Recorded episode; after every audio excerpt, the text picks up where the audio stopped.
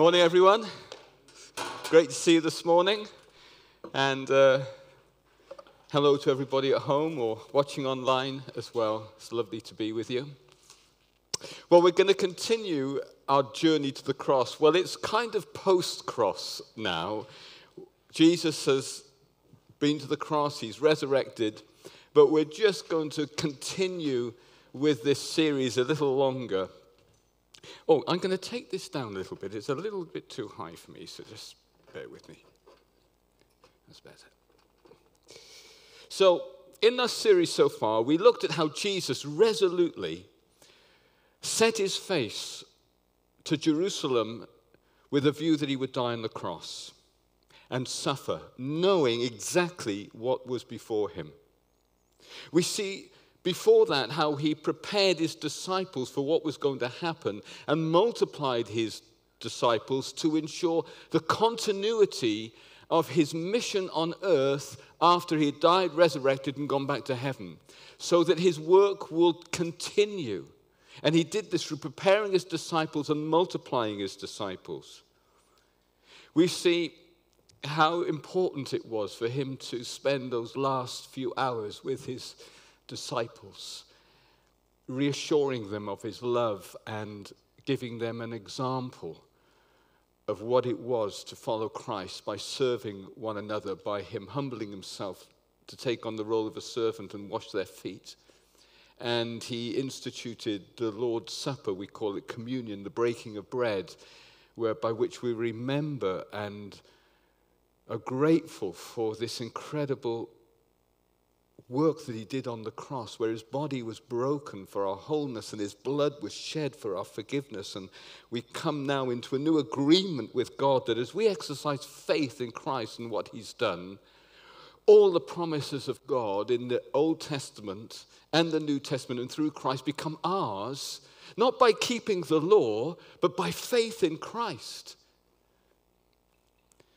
And then we see how Jesus was brutally crucified and then he was resurrected, died for our sins, but resurrected for our transformation, and how he revealed himself to disciples, both men and women.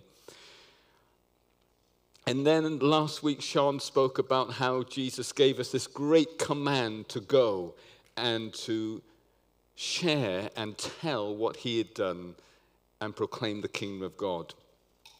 And I just want to just reel us back in a little bit before that Great Commission and look at one extra little thing that happened post resurrection. The 40 days after Jesus was risen from the dead, I want us to take a look at that. What did Jesus do? What was his activities? And we read it in Acts chapter 1. So let's have a look at that together. Oh, as we look at that, I want you to notice these things. He gives instructions by the Holy Spirit to his chosen apostles. He gives many convincing proofs that he's alive. And he talks to his disciples about the kingdom of God. Let's have a look at it. In my former book, Theophilus, that means lover of God, I wrote about all that Jesus began to do and teach until the day he was taken up to heaven. After giving instructions through the Holy Spirit to the apostles, after his sufferings, he presented himself and gave them many convincing proofs that he was alive. He appeared to them over a period of 40 days and spoke about the kingdom of God. On one occasion, while he was eating with them, he gave them this command Do not leave Jerusalem, but wait for the gift my Father has promised, which you have heard him speak about. For John baptized with water, but in a few days you will be baptized in the Holy Spirit. Then they gathered around him and asked, Lord, are you now at this time going to restore the kingdom of Israel?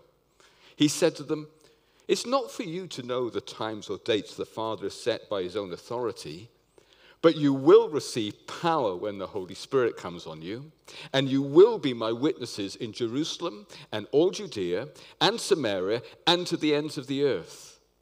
And he said this. As he, after he said this, he was taken up before their eyes, and a cloud hid him from their sight. So this morning, what I'd like to focus on is this intriguing little verse. He appeared for them over a period of 40 days and spoke to them about the kingdom of God. He talked to them over a 40 day period about the kingdom of God. Now, this is really intriguing because Jesus had just spent three full years teaching and demonstrating the kingdom of God. He taught it in his parable, saying, The kingdom of God is like, the kingdom of God is like, the kingdom of God is like. The Gospels are full of these uh, uh, stories and parables and explanations, explorations of what the kingdom of God is like. And he demonstrated it, what the kingdom of God was like, with, with miracles and healings and deliverance. In fact, the kingdom of God in the Gospel is virtually on every page. In the ESV version of uh, the New Te- of the Gospels, the kingdom of God is mentioned 100 uh, the kingdom is mentioned 126 times. And so you're thinking to yourself, well, Jesus, you've had three years to talk about the kingdom of God to your disciples, the 72 and more, and the crowds. I mean, what more is there to say? I mean, Surely there's other things that you could talk about and prepare them for that you wanted to distill into the minds of the disciples, the early apostles, to teach us about the church. The kind of things that you might teach on a discipleship course how to pray, how to read your Bible, the importance of church, how to resist sin, how to grow in your relationship with Jesus. I mean, surely you might want to be instilling these type of things, but it says here that he talked to them about the kingdom of God. Now, why was he continuing to teach about the kingdom of God again after he spent three years talking about it? Well, maybe it was this. Maybe there were some things about the kingdom of God that they could only begin to grasp after the power of the resurrection, after the crucifixion. Maybe there were things in their mind before Jesus was crucified and rose again that their minds just couldn't take on board, and they could, their minds were only open to it after. Maybe maybe they needed what we can call a paradigm shift. Now, a paradigm shift is when you look at something familiar but you see it differently. So in 1973, this was, came onto the scene. It was the first digital watch. Now, up to that point, for hundreds of years, watches were only seen and built with cogs and springs. That was it. That was the way you did a watch. And then suddenly, some bright spark had this idea that maybe we could build the same thing in a different way. Maybe if we looked at something differently, we could have an authentic watch, but there was a different way of doing it or seeing it now. That's what a paradigm shift is. Now, paradigm shifts can come in a number of different ways. Sometimes we get a paradigm shift when we go through crisis because crisis forces us to see things differently. How about the crisis that we've gone through recently with the pandemic. That has forced us to see a different way how we can communicate and do church. We can do church here as we're doing it today, face to face, but we're also doing church online. And it's caused us to think well, can we do church in a different way? And it's caused us to be able to continue to do church teach, preach, have a sense of community, a sense of connectivity, and engage in mission. Who would have thought that we would be reaching more people with the gospel, have not being able to meet and do and communicate face to face now because of this crisis? Who would have thought that lockdown would have been our greatest opportunity for the message to be released. Who would have thought that post crisis? No, but this crisis has forced us all over the world to have a paradigm shift so we see the same thing. How do we do mission in a different way? How do we do church in a different way? That's what a crisis can do. Maybe the crisis of the cross and the power of the resurrection shifted something in the disciples' mindset that they could hear things from Jesus that they could not understand beforehand. Another thing that brings um, a paradigm shift is a power encounter of the Holy Spirit. Sometimes we can have a power encounter or see something that we think is impossible and it so messes with our head that the, the ceilings and restrictions and the way that we view things are opened up that we can see things in a fresh light. I think that's what happened when Jesus was risen from the dead. I mean, they saw how dead he really was. And he was risen in power, as we've discussed in other sessions. And power encounters can do this. I remember one church leader who was not from a church background that was familiar with healing. Um, it's not that this background would say that God doesn't heal or cannot heal, but it wasn't something that was thought that God would do commonly and regularly. And he was invited to a New Wine Cymru conference. It was in Lampeter, it was one of our first ones. And that morning, he turned up to the conference, and for some unknown reason, he had just developed a, a terrible bladder pain I mean, it was, it was, it was really, really, he was struggling all through the night. Uh, he was on campus because it was a residential thing. He turned the, into the conference first thing in the morning, and he was saying to himself as the worship was going on, when this session is over, I'm going to have to go and get some painkillers, and if that doesn't sort it, I'm going to have to go home. I was uh, speaking first session, and as I began to close my first talk, um, the Holy Spirit showed me that there was somebody here with a bladder pain.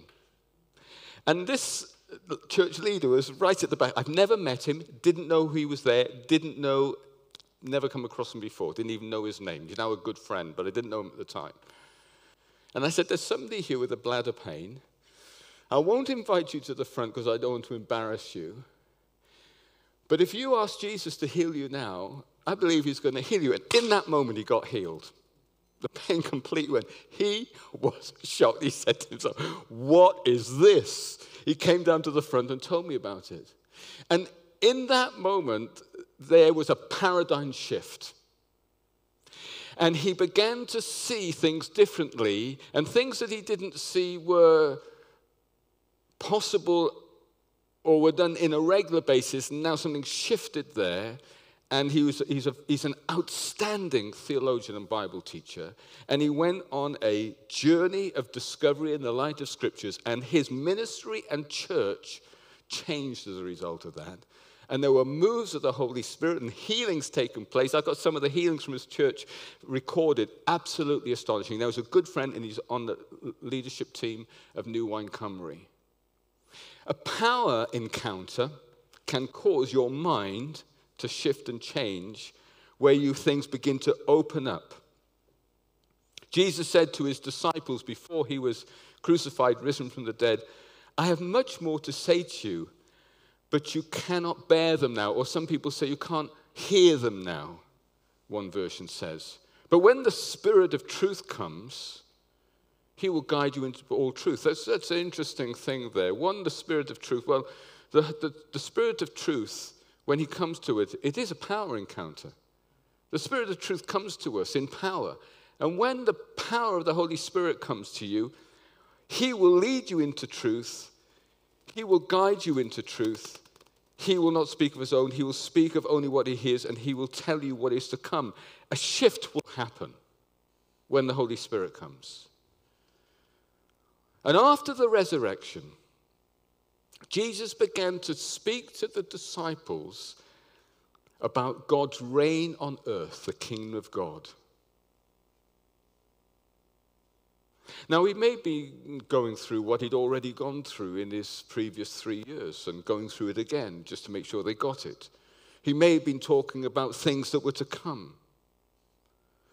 But one thing we do know for sure, in the context of him teaching and talking about the kingdom of God, one thing we know for sure from this text of scripture, he was speaking about the Holy Spirit. Three times the Holy Spirit is mentioned in this scripture in the context of him talking about the kingdom of God. Let's have a look at it on the slide. I think there's a slide to show us. Here it is giving instruction through the Holy Spirit to the apostles he had chosen right at the beginning. He says, Wait for the gift of my Father's promised you, heard about. John baptized with water, but you in a few days will be baptized in the Holy Spirit. You will receive power when the Holy Spirit comes, and you will be my witnesses in Jerusalem, Judea, Samaria, and the end of the earth. Three times the Holy Spirit is mentioned in what? Eight verses? but in the context of him speaking over 40 days about the kingdom of God.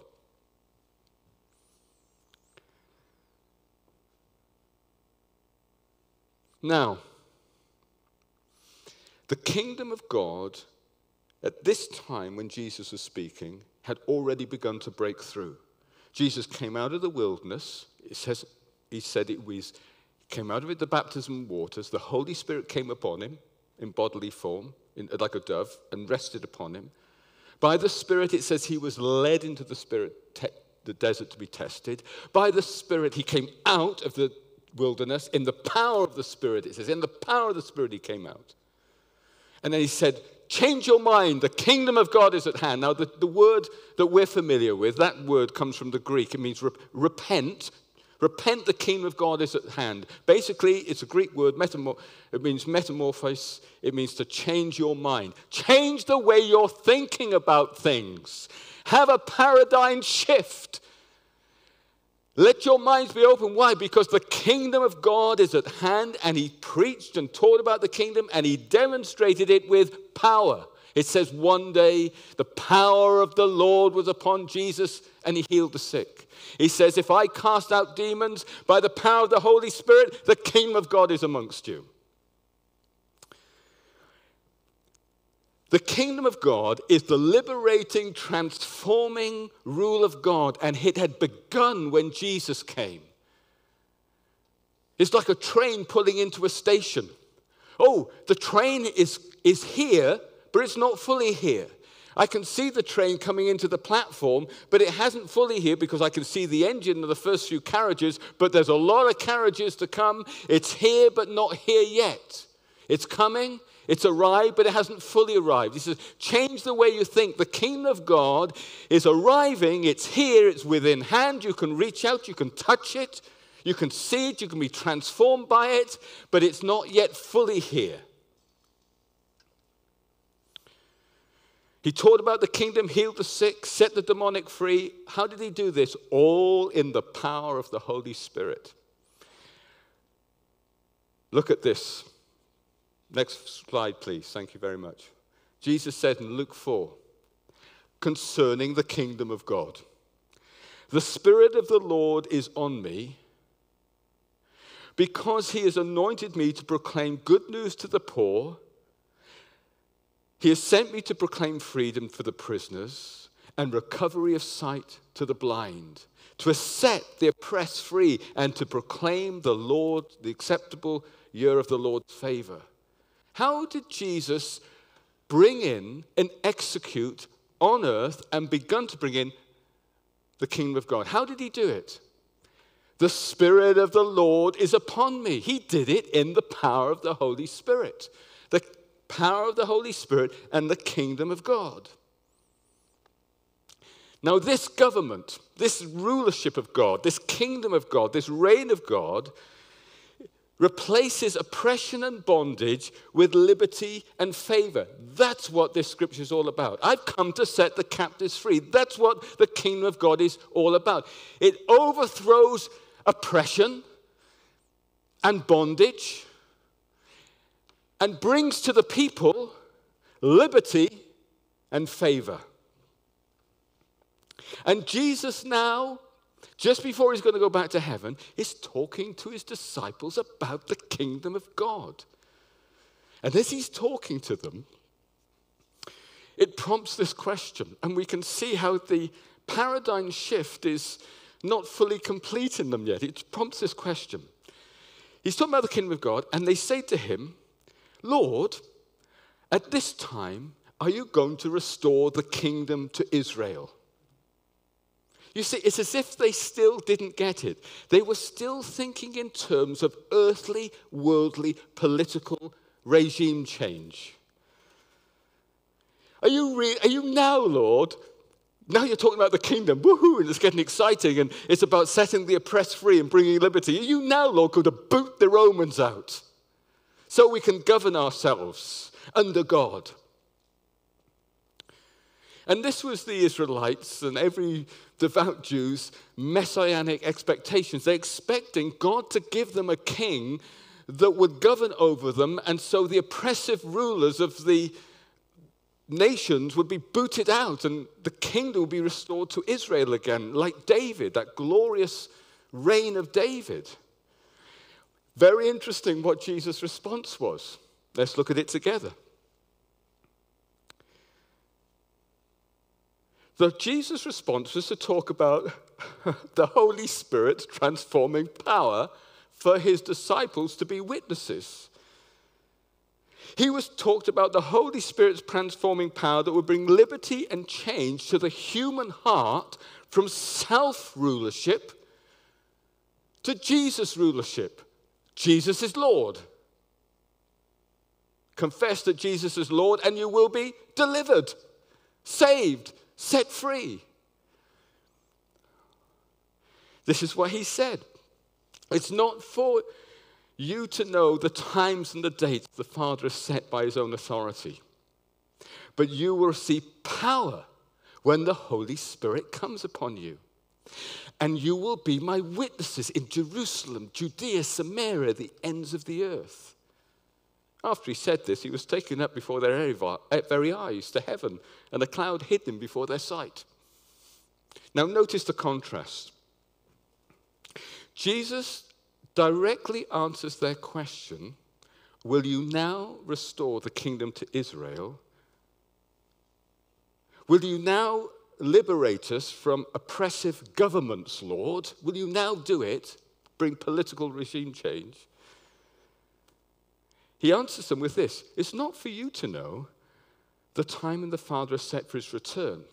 That is the time when Jesus returns and all kings all governments, all rulers bow the knee and confess that Jesus is Lord, and he becomes Lord over every king and every ruler.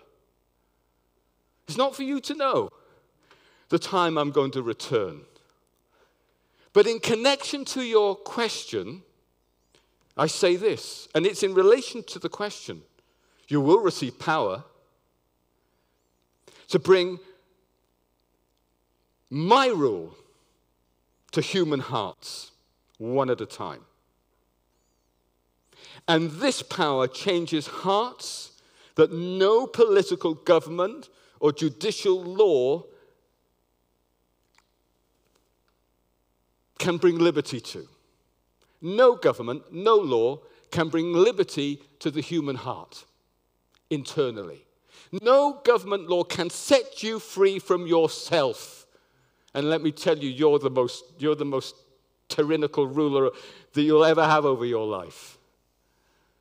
Nobody can set you free from the oppression and the bondage that fallenness, brokenness, sinfulness brings into our own lives.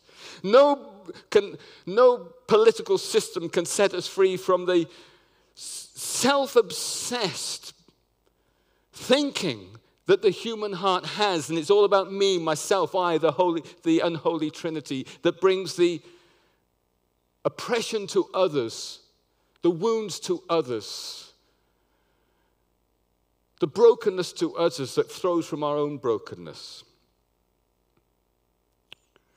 The power of the Holy Spirit changes the hearts of people that no government or law can do. And in 1 Corinthians, it says this the kingdom of God is not a matter of talk, but power. Politicians may talk, but God has power. So, what does this mean for you and me? Well, for those of us who have given our lives to Jesus, it means that because we have chosen Christ, we're called and chosen by Him, like those early disciples, to be sent into the world. The word apostle means sent one. When we give our lives to Christ, He, he chooses us to become sent ones. It's beautiful. He says He calls the disciples to Himself and designated them apostles. The moment you put your faith in Christ, he puts a commission upon you, a sending commission upon you to be a transformer through the power of the Holy Spirit to human hearts and human lives. And in touching human hearts, human lives, you actually begin to bring transformation to society and community. We have chosen to give our lives to Him and His will. That's what we do when we give our lives to Christ. Let's make this really clear. When we give our lives to Christ, we are not just saying, Lord, forgive me for the things I've done wrong so I can go to heaven, but we are choosing to give our lives to the purpose and the desire, the will, and the agenda of God. We be, choose to become servants of Christ like the, the early disciples. We are chosen to bring in his kingdom, and it's a great honor and it's a great privilege to be amongst those, like the early disciples, that Jesus gives instructions to by the Holy Spirit. And what are those instructions? And what are we all about? And what are we called into? We're all about advancing the kingdom of God in people's lives through the power of the Holy Spirit to bring transformation to lives and society the workplace, homes, yes, political systems. I'll explain that in a moment. Well, let's think of this, for example. William Wilberforce, his life was transformed. And out of that transformation of the power of the Holy Spirit, he worked in government that challenged the, the political system of his day, it challenged the economic system of his day, and it set individuals free from slavery. All three. The economic system was challenged because the world at that time, and certainly the UK, was a lot of its economy was working around the slave trade. The political system, it, you know, uh, the legal system had to be changed and it needed a vote in parliament. And yet the end game was it transformed and liberated individuals. Because one man and a group of friends possessed by the power of the Holy Spirit brought in the kingdom of God. And there's so much for us to do, isn't there? Maybe international trade, the distribution of wealth, let alone your next door neighbor, your person in the, in the workplace, your colleague and friend in school, in university, to see lives transformed from self rulership to Jesus' government, which brings liberty and freedom into our own lives that we may bring it wherever we go.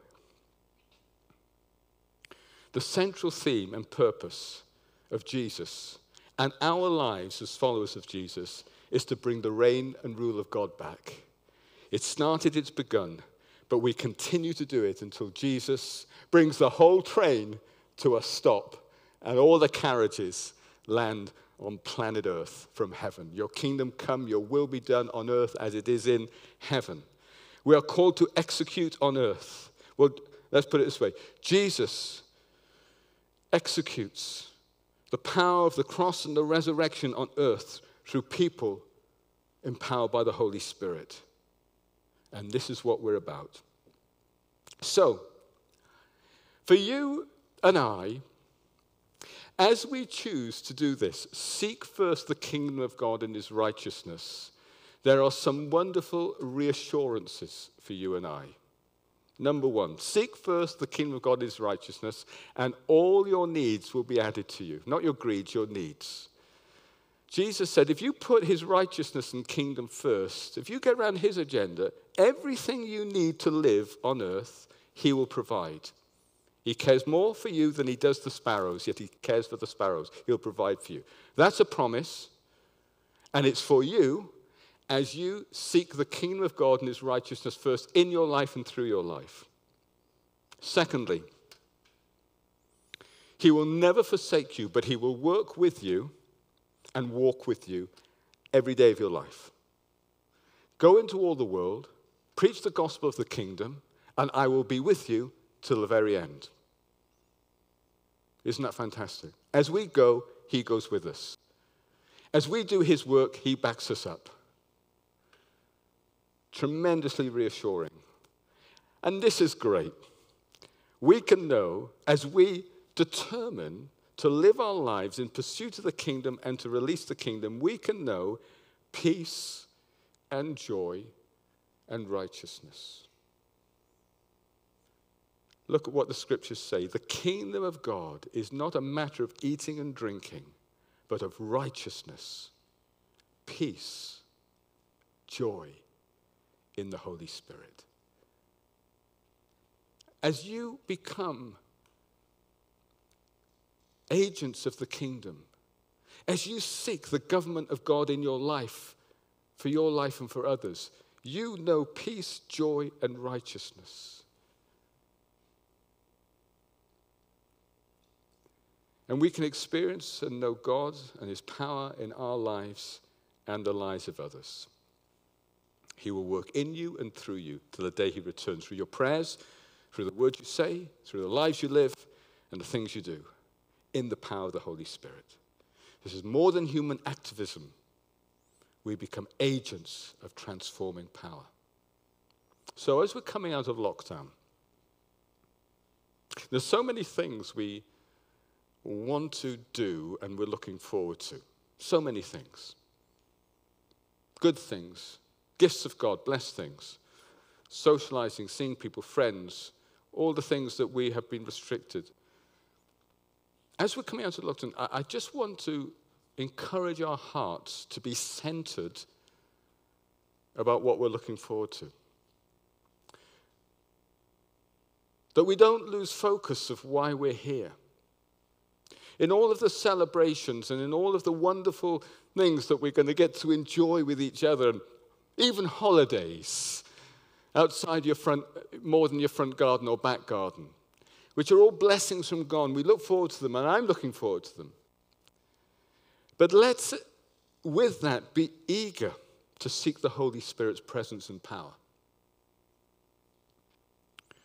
That we may continue to be transformers and bringers of His liberating rule and reign in our lives and others. Because it is by the power of the Holy Spirit that this happens, and that's why He emphasizes it in this context that we've been looking at.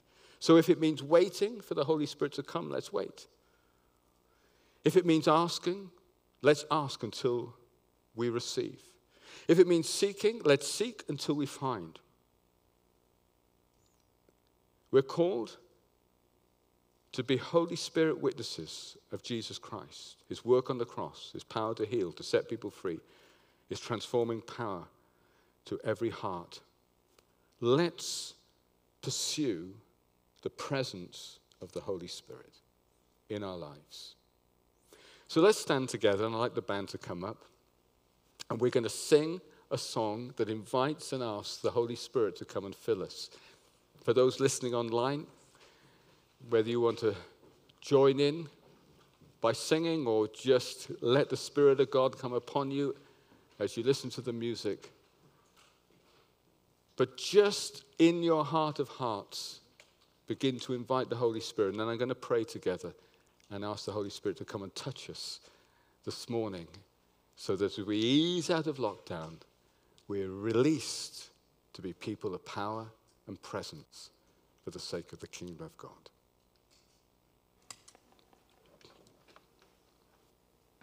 Just begin to invite the Holy Spirit now. Why don't you open up your hands? He wants to come. How much more will the Father give the Holy Spirit to those who ask? Basically, Jesus is saying God really wants to give it to you or give Him to you. Thank you, Zoe. Come, Holy Spirit. Come, Lord.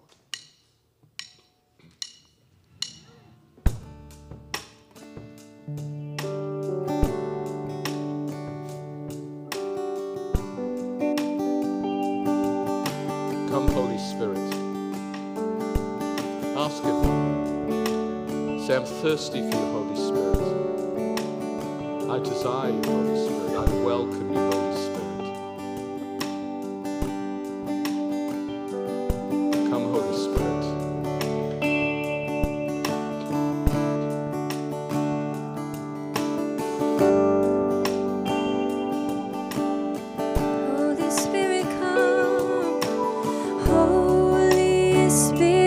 you are welcome here.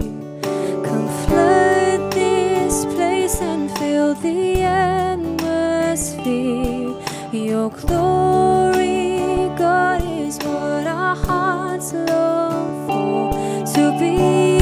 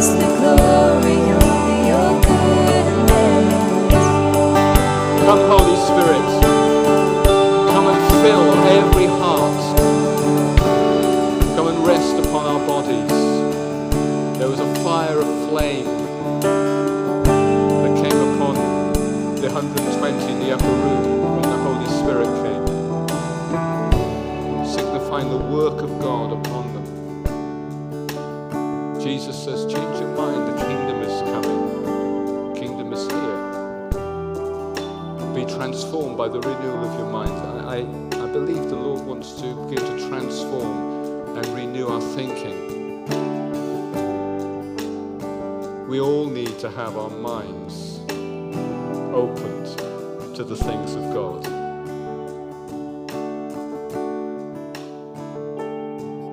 It's the Holy Spirit who opens your mind to the things of God. Holy Spirit, now just welcome Him. Keep playing, guys. Just ask Him to renew your mind. Say, Open my mind that I may behold the things of God. Holy Spirit, now come upon our thinking. Release your presence in Jesus' name.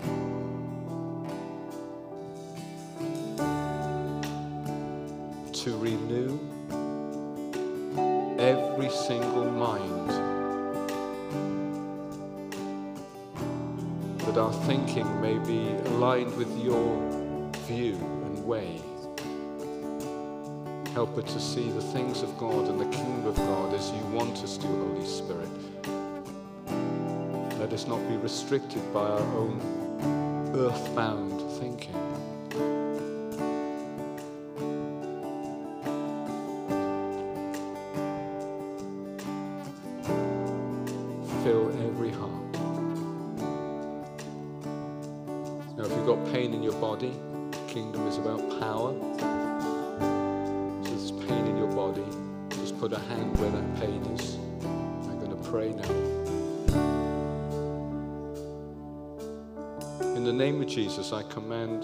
everybody who has foot pain, ankle pain,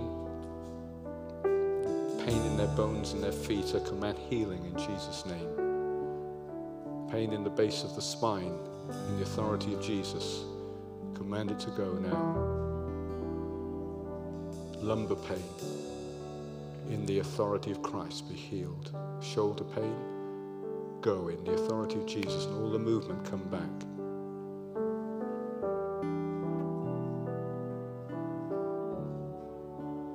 Pain in the body, receive your healing and freedom. N- neck pain, people who've got neck pain might be like almost like a whiplash. In the name of Jesus, every restriction of movement from whiplash, go in Jesus' name. Be gone. Be free of your pain. I think there's people here with migraine struggle with these terrible migraines, like a bind right round, like almost like somebody's got a band around your head. Ask the Lord to heal that. Lord, heal me of migraine. Say that. Heal me, Lord, of migraine. In Jesus' name, I break migraine. Command healing in Jesus' name. Again, Lord, we pray you'll fill us with your spirit and with power and put a desire in our heart to pursue your presence keep filling us and keep renewing us, keep anointing us and keep empowering us that we may bring in your kingdom in the name of Jesus Christ.